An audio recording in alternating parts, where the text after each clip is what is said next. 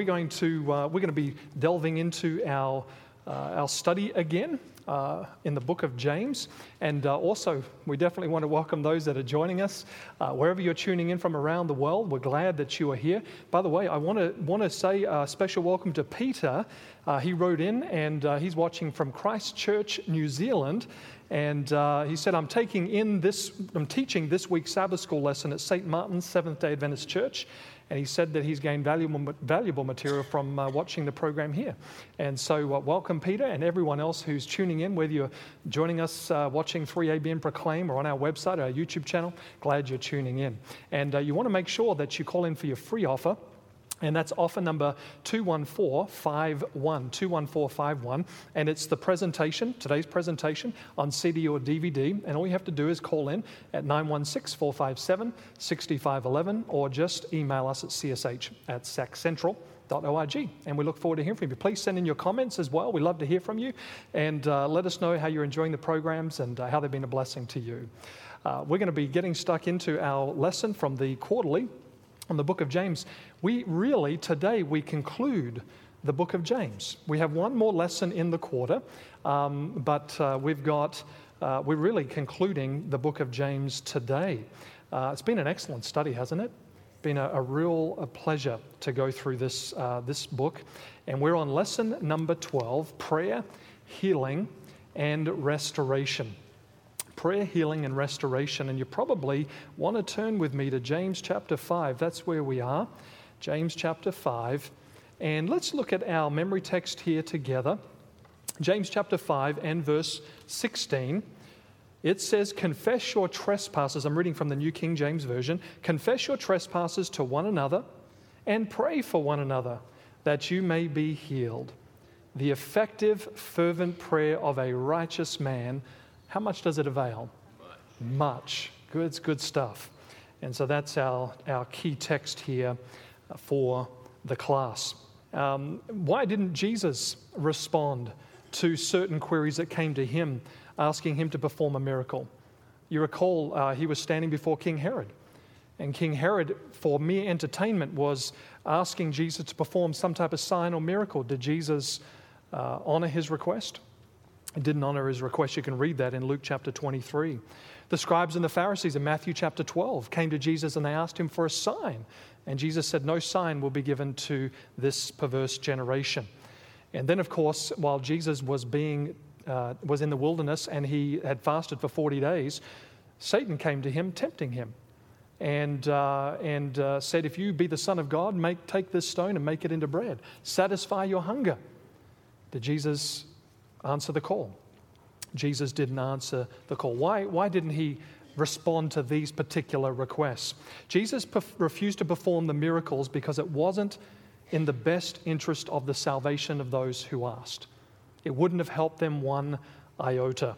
Jesus could have pardoned, uh, performed the miracles, uh, as it's his very nature to, and desire to want to help and to bless individuals. However, he desires and he wants, what he wants most of all, is more permanent, lasting healing. And that's really what our lesson is about uh, to this week and has been about this week and what we're going to review today. It's about lasting healing. Lasting healing. So, what do James' words here in James chapter 5, verses 13 to 20, uh, what do they what does it mean? What does the healing of the sick mean? What is he referring to? And what is the relationship between healing and forgiveness? That's another question that we'll be asking. And what is the significance of mentioning Elijah in connection with healing and forgiveness this context? What's the significance of Elijah being mentioned? So these questions and more will be answered in, in the study as we, as we move along. I'm going to invite you to go with me to Sunday's lesson, and uh, we're going to be in James chapter 5 and verse 13, the essential Christian toolkit. James chapter 5, and we're going to look at verse 13. Notice what uh, James says here, and as he starts out.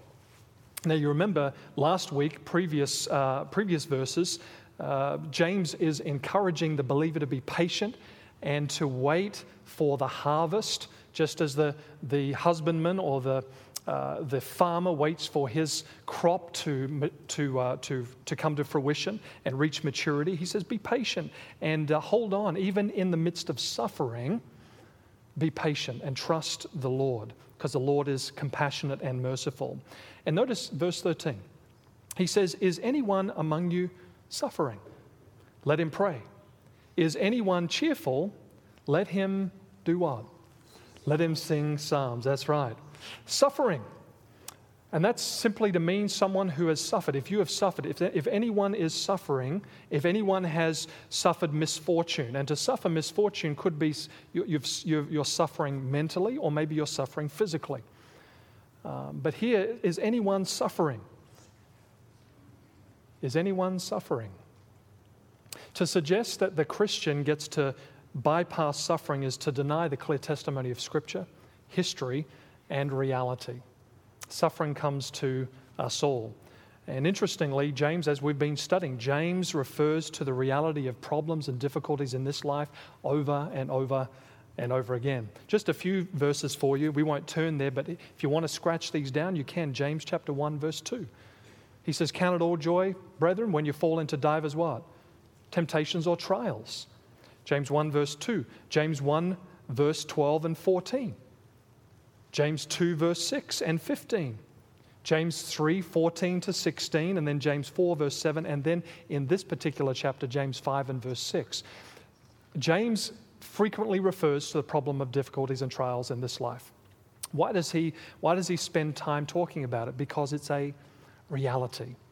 It's a reality. We've talked about temptations from within, and the devil brings temptations. God allows difficulties and trials to come to us, eh, not because he enjoys seeing us uh, challenged or perhaps perplexed, um, but this is the world we live in. And the great controversy issue must continue to unravel. And uh, ultimately, God will be seen to be who he is, and that is God, a God of love. And the devil will be seen for who he really is, and that is just a mean, nasty devil, right? Uh, and so the great controversy is continuing. But the, this, is the pro- this is a real, a, a real, this is real life. And as Christians, and living in this world, we do suffer. And so this topic has come up time and again to remind us that it is a reality. You can't escape it. You can't avoid it. Now, some people go looking for problems, and that's what we're not encouraging here. You don't, they're going to find you. You don't have to go looking for them. They're going to come after you.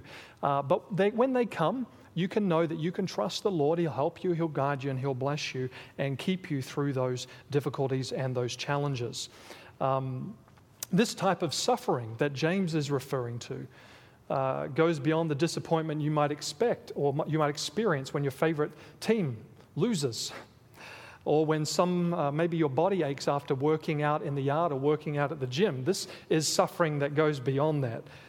True suffering, true suffering you might have experienced a financial loss, maybe a loved one, uh, maybe a death. Uh, an individual might suffer, who lives for Jesus, suffer persecution, whether it be verbal or physical. You know, we live in a, a very um, a free country, and uh, the best folk can do is hurl insults at us, but that, that brings a degree of suffering. Sticks and stones, we were told, may break my bones, but names will never hurt me. That's not true. Names do hurt us. Uh, they do get to us and they do hurt us at times. Suffering comes because of uh, abuse uh, or disease, whether it be physical or mental. Suffering comes in that form as well. Maybe you've experienced rejection because you've taken a stand for Jesus and your family's not quite sure what's going on in your life, and, um, and you've experienced a, a cold shoulder or two. And that brings a degree of suffering as well. This is a reality. Suffering is a reality.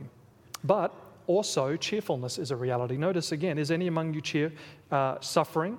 Is anyone what? Cheerful. Is anyone cheerful or joyful? Is anyone cheerful or joyful? To suggest that the Christian is to be, Christian life is to be gloomy, brooding, and carrying the weight of the world upon our shoulders is to deny the clear testimony of history, of Scripture, and of reality. Uh, the Christian life is filled with joy, you see. God plans for us to live serene and happy lives. It's uh, the wise man that said in Proverbs chapter 15, a merry heart does good like a what? Do you remember? It's actually a little, if you sing the jingle, there's a little, uh, little scripture song to that, to that uh, proverb. But a merry heart, I'm not going to sing it for you, don't want to scare you off. Proverbs 15, verse 13, a merry heart does good like a medicine, but a broken spirit dries up the bones. I'm quoting from the, New, uh, the King James Version. So a merry heart does good like a medicine. Paul said, in, uh, I've experienced poverty and I've experienced richness, I've experienced suffering and I've experienced happiness, but in all these things in Philippians 4.11, he said, I've learned to be content. And in that same book in Philippians, he says, Rejoice in the Lord always. And again, just in case you missed it, I said, Rejoice. The Christian experience, the Christian life, is filled with happiness and with cheerfulness. And this is different from gaiety or frivolousness. That's different. Those things are different. True cheerfulness comes when we know God is with us and will support us with his great grace and comfort us during difficult times that we might experience. Uh, you know, it was Paul in 2 Timothy chapter 1 verse 12 and he said, "For this reason I also suffer these things, nevertheless I am not ashamed, for I know in whom I have believed and am persuaded that he is able to keep that which I've what? Committed to him until that day." And so Paul was able to experience calm assurance and cheerfulness even in the face of suffering because he knew in whom he believed. And this is a, it's a big difference to know about Jesus versus knowing Jesus. And if you know Jesus and you know him personally for yourself, then, then knowing him brings the assurance of his presence, his power, his support, his grace, his help in any time of need you might be experiencing. I don't want to minimize a person's suffering. Someone here might be going through an awful tragedy, and I don't want to minimize that. But the fact of the matter is, Jesus can see us through. Jesus can see you through. And he'll, he'll bless you, He'll comfort you, He'll support you, He'll never let you down. He'll do for you what no human being can do for you. That's Jesus. And that's why Paul said, I, I know whom I believed. I'm persuaded that he's going to keep that which I've committed to him until that day, until he comes back. He's going to keep that because I know him. I trust him, you see. So,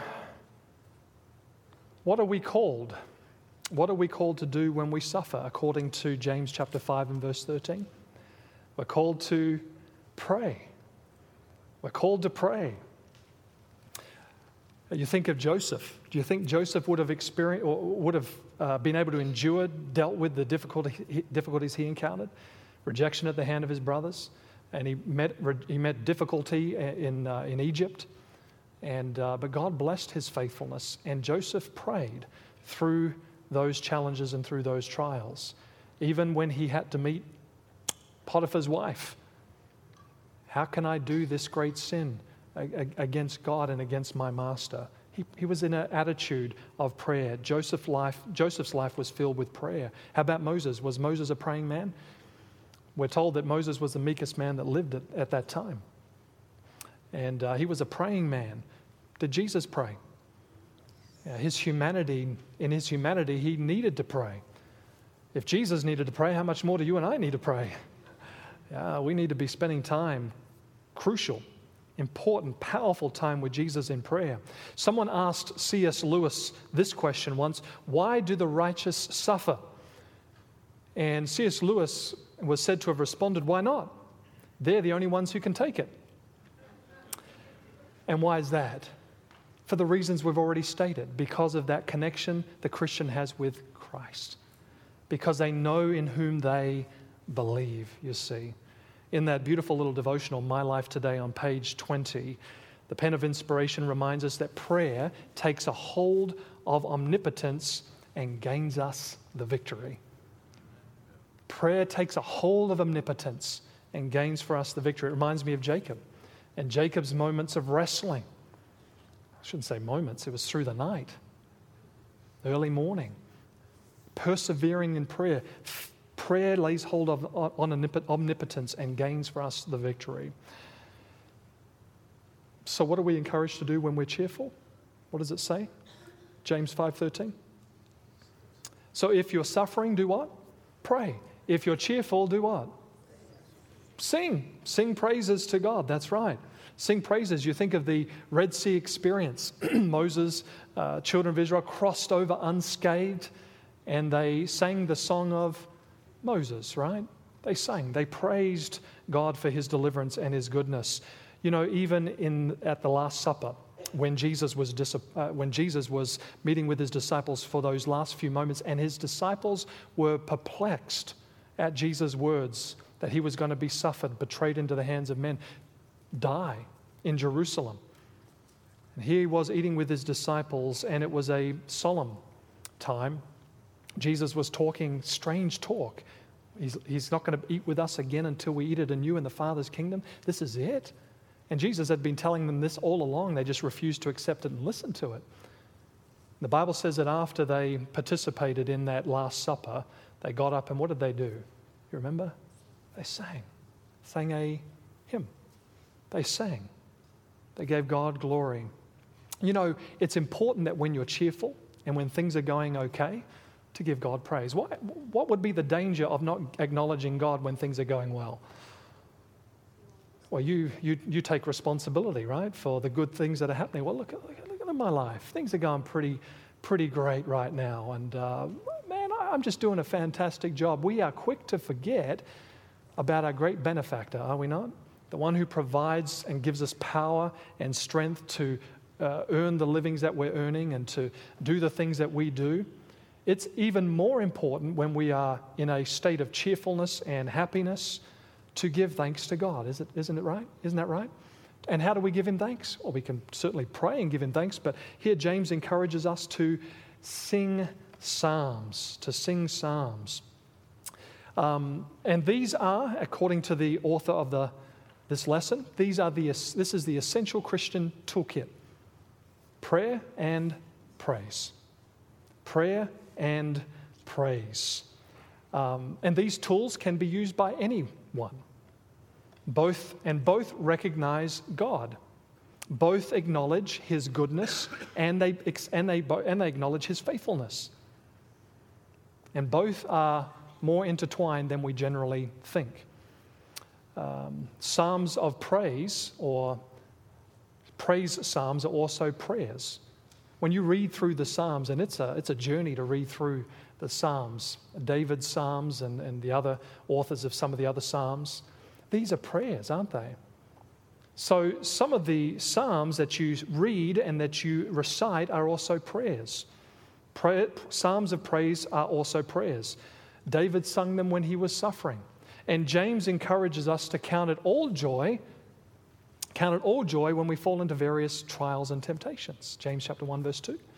So these things are intertwined. When you're suffering, pray. When, you, when you're cheerful, sing psalms. But when you're suffering and you're experiencing trials, we're to count it all what? Joy. And even psalms of praise are prayers, you see. What did Paul and Silas do when they were imprisoned? Let's go to Acts chapter 16, verse 25. And, uh, you know, they were unfairly, unjustly thrown into prison um, they, for, for casting a, a, devil out of, a, out of an individual, they were cast into prison. Uh, of course, casting the devil out of this young lady uh, cost the, uh, the profiteers money. And they were upset at that, and they laid hands on Paul and Silas and brought them to the officials. They rend their garments, their clothes, threw them into jail, and there they mourned and were upset and cried and moaned and wailed. Is that what the Bible says? I know you're looking at me strange. What is he talking about? Acts chapter 16, verse 25. But at midnight, Paul and Silas were doing two things. What were they doing? This is the Christian toolkit. They were praying and they were singing. They were singing, the Bible says, hymns to God, and the prisoners were listening to them. What would they normally hear in, uh, in those prisons? And they're not like prison, they're not like prisons today. Bed, uh, cable TV, can leave there for a time, go to the gym, play some board games. These prisons weren't like that. These were horrible. No bathroom, just had to use the floor. They were used to hearing people moaning and wailing and crying. Instead, they heard these prisoners praying and praising God, singing hymns, the Bible says. Man, at midnight, Paul and Silas were praying and singing not Blank Space or Shake It Off by Taylor Swift. They weren't doing that. Or singing Jealous by Nick Jonas. They weren't doing that either. They were singing what? Hymns. They were singing hymns. Hymns to God. And the prisoners, the Bible says, were listening to them. You know, it's impossible for earthly songs to lift us to heaven. They weren't designed for that. They were not designed. Earthly songs were not, were not designed to lift us to heaven. Sensual songs cannot help me grow spiritually. And, uh, and so, you know, when we talk about, and we've been talking a lot about discipleship here, following Jesus, being doers of the word, uh, it gets down to even our taste in music. Well, not, is that the right word, taste in music? Styles of music? I don't know. Maybe that's the wrong word. Styles in music, perhaps.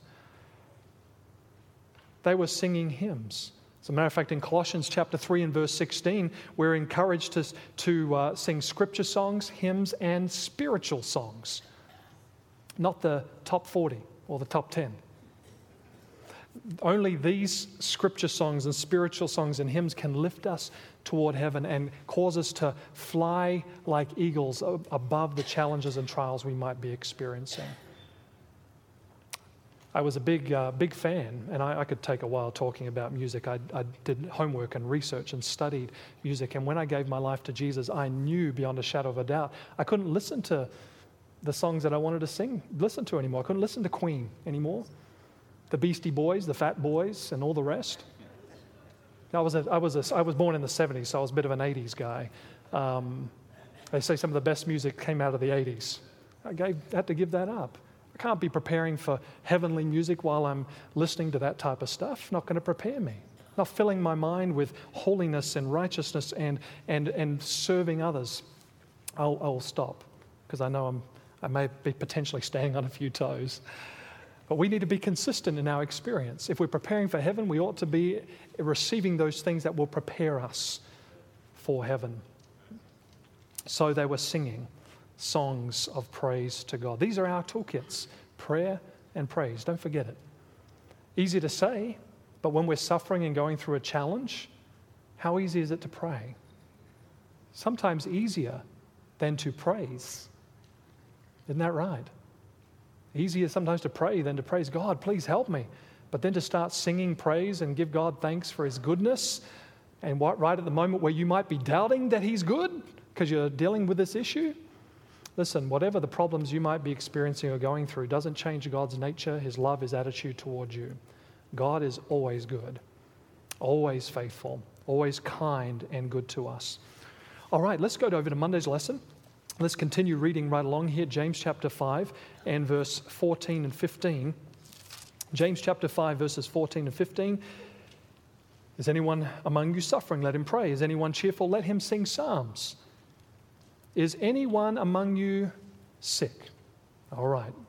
Is anyone among you sick? Let him call for the elders of the church and let them pray over him, anointing him with oil in the name of the Lord. And the prayer of faith will save the sick, and the Lord will raise him up. We do not need to doubt, we do not need to doubt God's desire and ability to heal us. God desires to bring healing and God wants to bring healing, and He has the ability to bring healing. All you have to do is look at the experience of Jesus, His life. And we're told in Desire of Ages that there, there were towns He went through where not one person was left sick. Does God desire to bring healing? Yes. Does God desire to heal the sick? Psalms 103, verses 13 and 14 says, As a father pities his children, so the Lord pities those who fear him, for he knows our frame. He remembers that we are dust. Listen to this Psalm 107, verses 17 through 20. The psalmist said, Fools, because of their transgression and because of their iniquities, were afflicted. Their soul abhorred all manner of food, and they drew near to the gates of death. This is talking about someone who's on their deathbed, someone who is perhaps breathing their last. Then they cry out to the Lord in their trouble, and He saved them out of their distress. He sent His word, and notice what it says next, and healed them and delivered them from their destructions. There was a king, it was a king Hezekiah, who was essentially on his deathbed. And did God hear his prayer and bring healing to him? Sure, certainly did. what are the essential elements? And this is the question that's asked here in the lesson. What are the essential elements James prescribes for healing the sick? Let's look at the verses again. I'm going to give you six. Is that right? Yeah, I'm going to give you six. Six essential elements regarding the healing of the sick. Here they are. If any among you sick, that's the first one. That's the first essential element the recognition of personal need of healing. That's the first one. Number two, if any among you sick, let him call for the elders of the church. That may be because the person's incapacitated, can't get out, can't come. But here there is a recognition, a recognition of personal need of healing, and there's a collective recognition for divine intervention. So that's another prerequisite or, or an element that James prescribes for healing. And then he says, Let him call for the elders and let them pray over him, anointing him with oil in the name of the Lord. So here are several more. Seeking God in what? Prayer. Seek God in prayer, and then also anoint with oil. As a matter of fact, the first time anointing with oil is mentioned uh, in, uh, when it comes to healing is in Mark chapter 6 and verse 13 in the New Testament. Uh, Jesus sent out the 12. And the 12 were sent out, and he said, When you go out, you'll be able, you'll be given power to cast out devils, and you will, you will anoint people with oil, and they will be healed. And James takes that instruction that Jesus gives, and he says, Okay, if any among you sick, let him call for the elders, let them come pray, anointing them with oil. Uh, by the way, this is not this is not extreme unction. This is not extreme unction, a last rite of the church for the dying, as is promoted by the Roman church, which was something that was introduced into the church, I think, about the 8th century AD. And then uh, by the 15th or 14th century, it became, uh, it was, ca- it was canonized, is that the right word? It just became official. That uh, when, you, uh, when someone is dying on their deathbed, you come in and you perform extreme unction, where there's virtue in the oil that's the idea. But in this case, G- James and Jesus are not suggesting that there's virtue in oil. Come praying in the name of who, friends? Name of Jesus.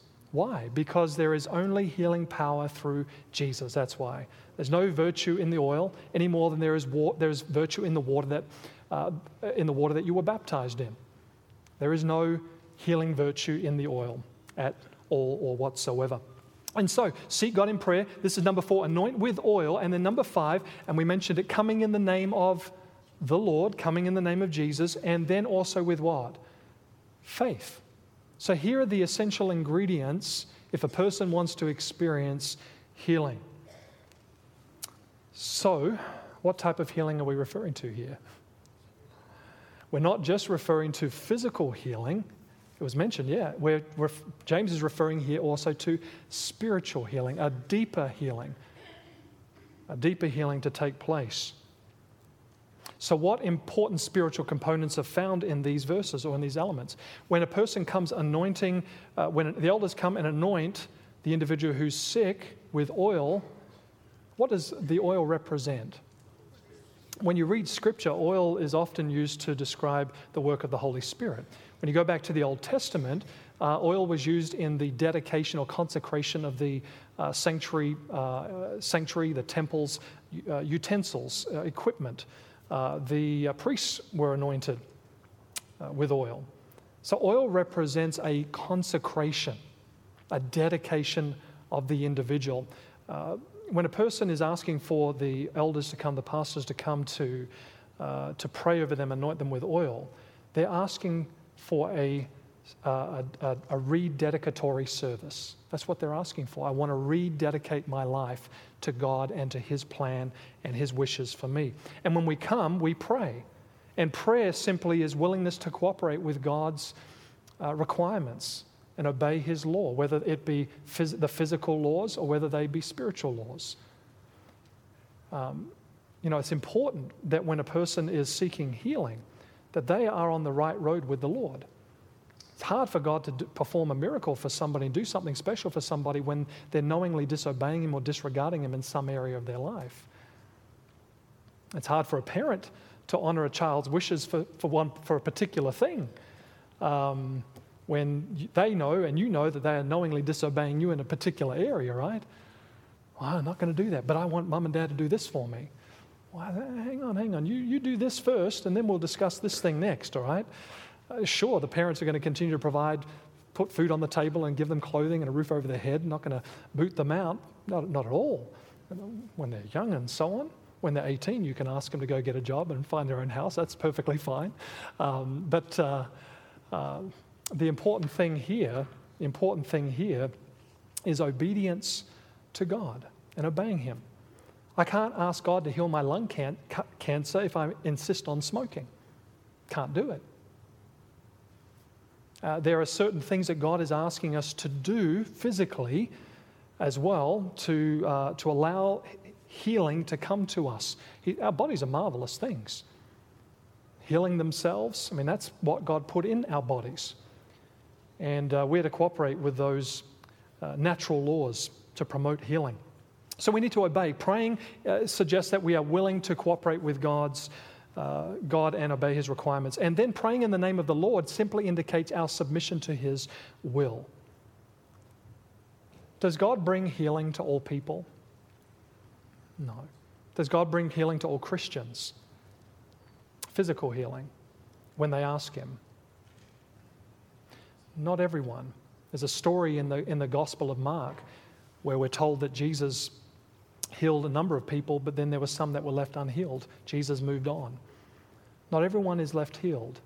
Notice uh, what James says here in James chapter 5, verse 15. He says, And the prayer of faith will do what? Save the sick from the sickness or save them? I want you to, I don't want to mix up your mind or mess you up in any particular way here.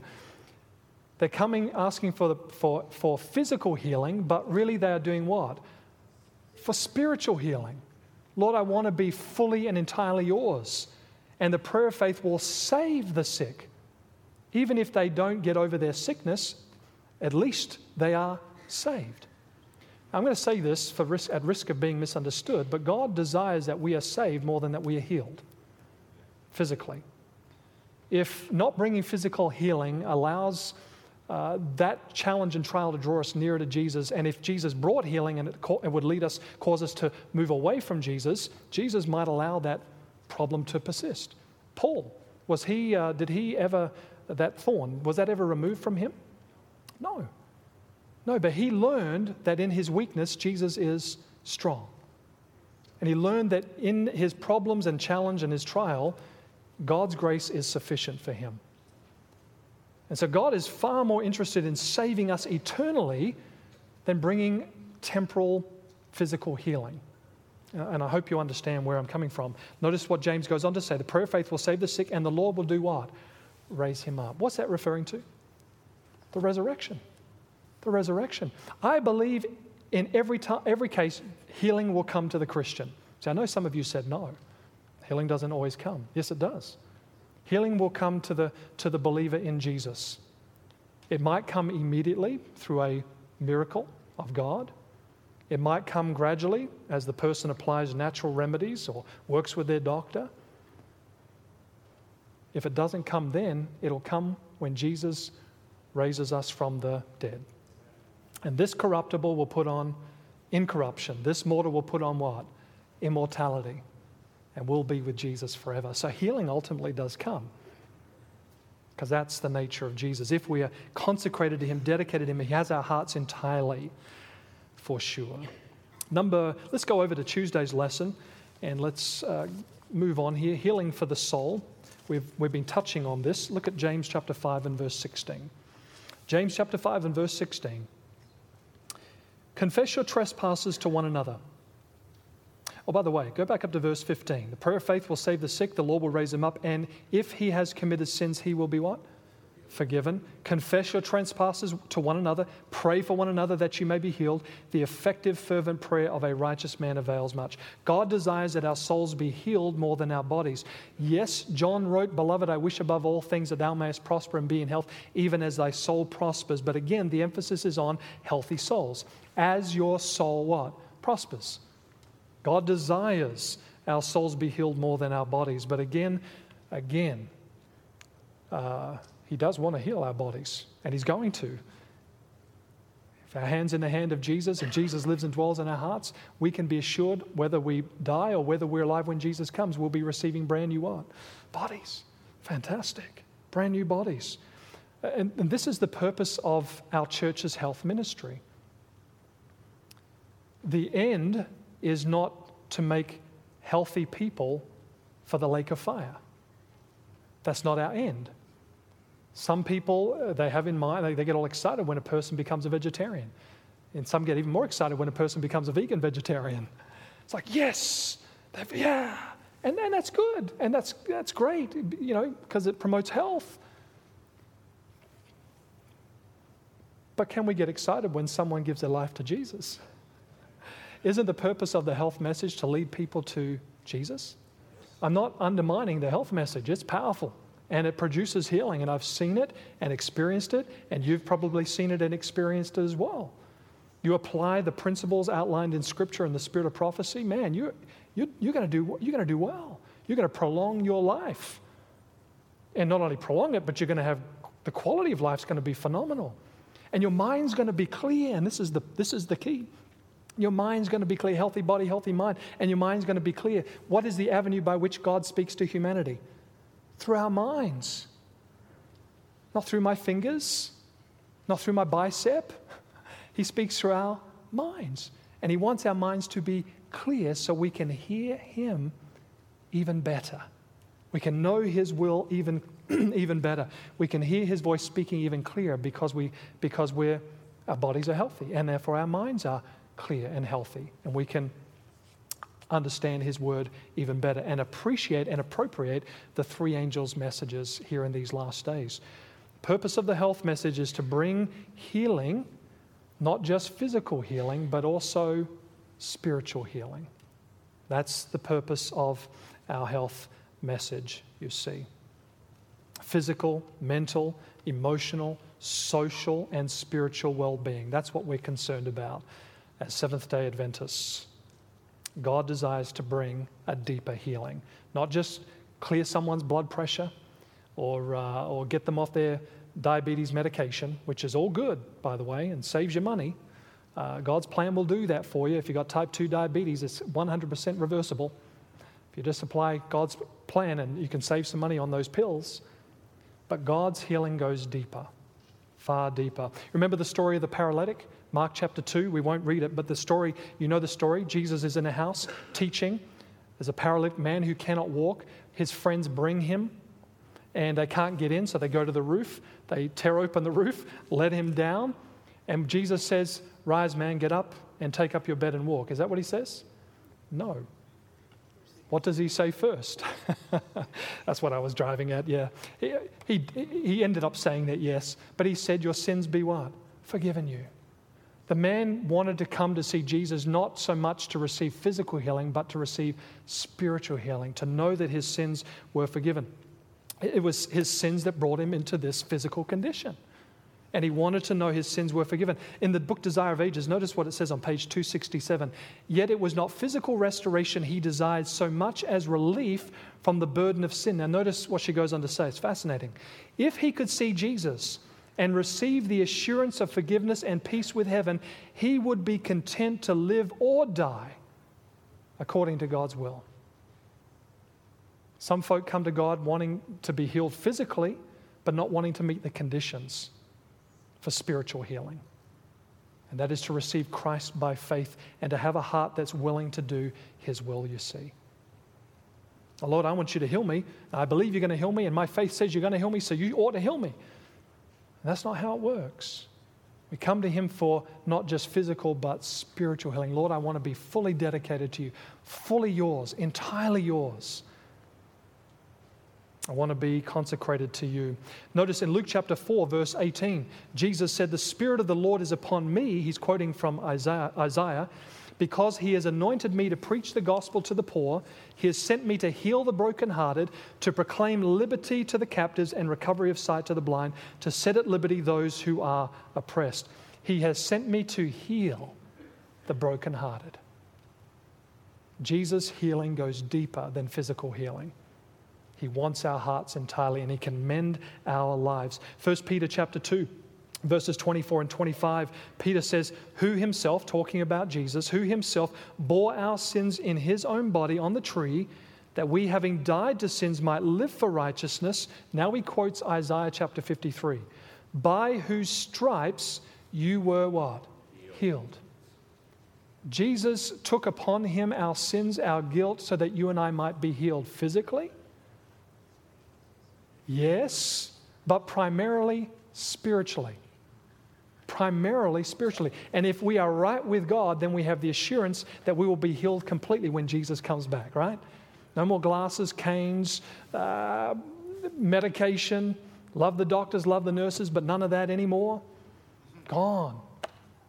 Jesus is going to give us brand new bodies, you see. Jesus took upon him our sins. By his stripes, you were healed. What wonderful, wonderful assurance. Well, let's go over to Wednesday. And let's take a look at the models of, models of prayer. We're going to verses 17 and 18 of James. We're rolling right along. We're going to get to the end here. Five minutes left, so let's, let's do it. James chapter 5, verse 17. Elijah was a man with a nature like ours. Now, this is referring to the effectual, fervent prayer of a righteous man. Elijah was a man with a nature like ours, and he prayed earnestly that it would not rain, and it did not rain on the land for three years and six months. And he prayed again, and the heaven gave grain, and the earth produced its fruit. Now, these verses, verses 17 and 18, illustrate the promise given in verse 16 that the fervent prayer of a righteous man avails much. Fervent prayer just means the prayer that is earnestly exercised. A prayer that is earnestly exercised. The righteous man, prayer doesn't depend on wealth or rank or talent or office, but upon the character of the man or the woman giving the prayer, offering the prayer. And what does it mean that the effectual, fervent prayer of a righteous man avails much? What does it mean to avail much? It simply means power to accomplish an objective. The objective in this context is the restoration of relationships, true healing.